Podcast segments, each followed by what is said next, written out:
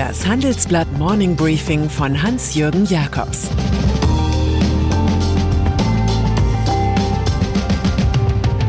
Guten Morgen allerseits.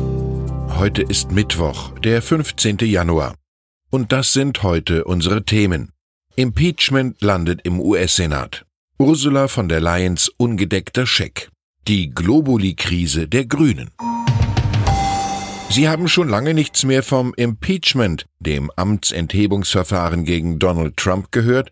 Das ändert sich heute.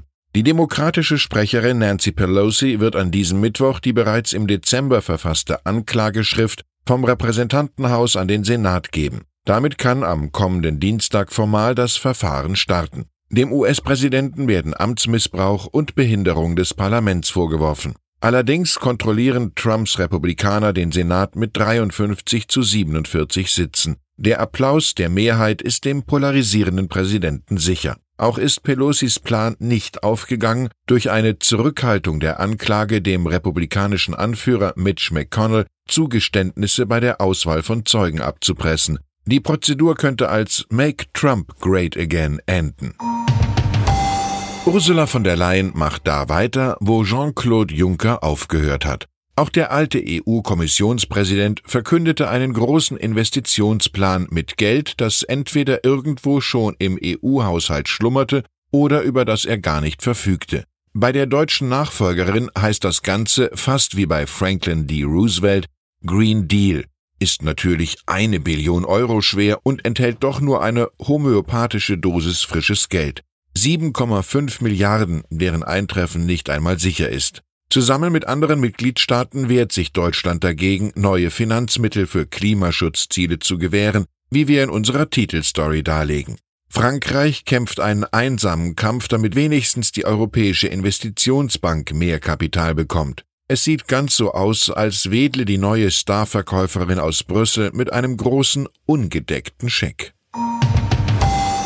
Rainer Hoffmann. Am heutigen Mittwoch ist der DGB-Chef zu Gast in dem Haus, das Helmut Kohl einst Waschmaschine nannte.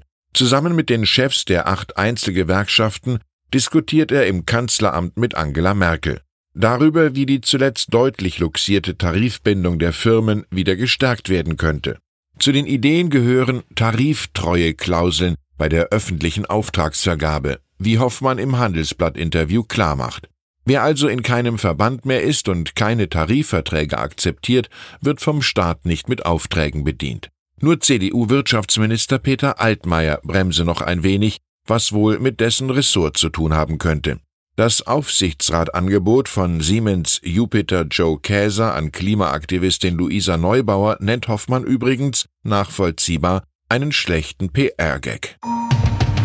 Die Grünen. Offenbar ist es leichter, zur Globalisierung einen Standpunkt zu formulieren als zu Globuli. Bei den Grünen hat Parteichef Robert Habeck nun die Arbeit einer Kommission gestoppt, die die eigene Haltung zum Nutzen von Homöopathie klären sollte. Man sei einstimmig zu dem Ergebnis gekommen, dass eine vertrauensvolle und erfolgreiche Arbeit dieser Kommission nicht möglich ist, heißt es im Vorstandsbeschluss. Eine Schar von Kritikern wendet sich bei den Grünen mit Bezug auf wissenschaftliche Ergebnisse scharf dagegen, dass die Krankenkassen weiter Homöopathie finanzieren. Das wiederum empört die Globuli-Fraktion. In dem Richtungsstreit waren Interner an Zeitungen durchgestochen worden, und es wurde auch von Kommissionsmitgliedern über den Vorstand gelästert. Liebe Parteimitglieder, hier die Debatten, die ihr führen dürft. Für einiges Aufsehen sorgt Kenneth Roth, der Chef der Menschenrechtsorganisation Human Rights Watch. Roth ist an der Einreise nach Hongkong gehindert worden, wo er den Jahresbericht 2020 vorstellen wollte. Eine Zivilgesellschaft gäbe es in China nicht mehr. Kritiker würden ausgelöscht, klagt er nun und die Volksrepublik nutze ihren gewachsenen Einfluss international. Ob Regierungen oder Firmen, wer es wagt, China zu kritisieren, riskiert aus dem chinesischen Markt ausgeschlossen zu werden. Und der beträgt ungefähr 16 Prozent der Weltwirtschaft. Diese Zahl ist auch der Grund, warum die USA und China heute einen neuen Handelsdeal unterzeichnen. Dabei soll Peking zugesagt haben, innerhalb zweier Jahre zusätzliche Industriegüter aus den USA im Volumen von 80 Milliarden Dollar abzunehmen. Von Menschenrechten war nicht die Rede. Klimawandel. Nicht einmal der konservative australische Premierminister bestreitet mehr, dass es eine Verbindung zwischen Erderwärmung und den Buschfeuern im Lande gibt. Die Zeitungen und TV-Programme des Medientycoons Rupert Murdoch sehen das jedoch radikal anders. Dort werden Alarmisten gescholten und Aktivisten wie Greta Thunberg mit Märchen assoziiert. Das neue deutsche Unwort des Jahres Klimahysterie ist Standardvokabular. Murdochs liberaler Sohn James und dessen Frau Catherine haben nun in einem spektakulären Statement diesen publizistischen Kurs und die laufende Verneinung der Klimazusammenhänge scharf verurteilt. Das sei frustrierend. Der renitente Junior, der als Investor tätig ist, wird nun nicht mehr im Board of Directors des Familienzeitungskonzerns News Corp, The Times, The Sun, The Australian Wall Street Journal geführt. Schon Elias Canetti fragte, warum sind nicht mehr Leute aus Trotz gut? Geschrieben und geliefert hat er Benedikt XVI. und zwar einen engagierten Text über katholische Priester, die auf jeden Fall weiter im strikten Zölibat leben sollten. Doch nun möchte der 92-Jährige auf einmal nicht mehr als Mitautor eines Buchs von Kurienkardinal Robert Sarra genannt werden. Auch Bild und Unterschrift des emeritierten Pontifex sollen verschwinden, er habe der Mitautorenschaft nie zugestimmt und kenne das Cover gar nicht. Offensichtlich scheut Benedikt die Konfrontation mit seinem Nachfolger Franziskus. Dieser denkt derzeit darüber nach, das Eheverbot in der Amazonasregion, wo es an Geistlichen mangelt, erstmals zu lockern. Sarah widerspricht den Aussagen Benedikts im Übrigen komplett, was einen Verstoß gegen das achte Gebot nahelegt. Des Kardinals Werk erscheint heute in Frankreich und heißt aus den Tiefen unserer Herzen da, wo das Blut pumpt.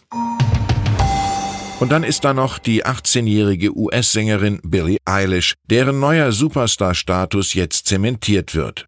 Sie hat den Titelsong zum neuen James Bond-Film No Time to Die mitkomponiert und eingesungen, wie jetzt bekannt wurde. Eine sichere Garantie für Erfolg in der Hitparade und damit für Umsatz. Eilish ist die jüngste Musikerin im Bond Kintop und spricht erwartungsgemäß von einer riesigen Ehre. Sie stehe noch unter Schock. 2019 war Eilish mit ihrem Debütwerk und dem Song Bad Guy zum Liebling der Musikszene aufgestiegen. Es gab sechs Grammy-Nominierungen.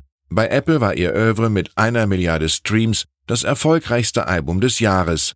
Der Ausgang rechtfertigt auch hier, wie bei Ovid, das Vollbrachte. Ich wünsche Ihnen einen erfolgreichen und innovativen Tag. Es grüßt Sie wie immer herzlich Ihr Hans-Jürgen Jakobs.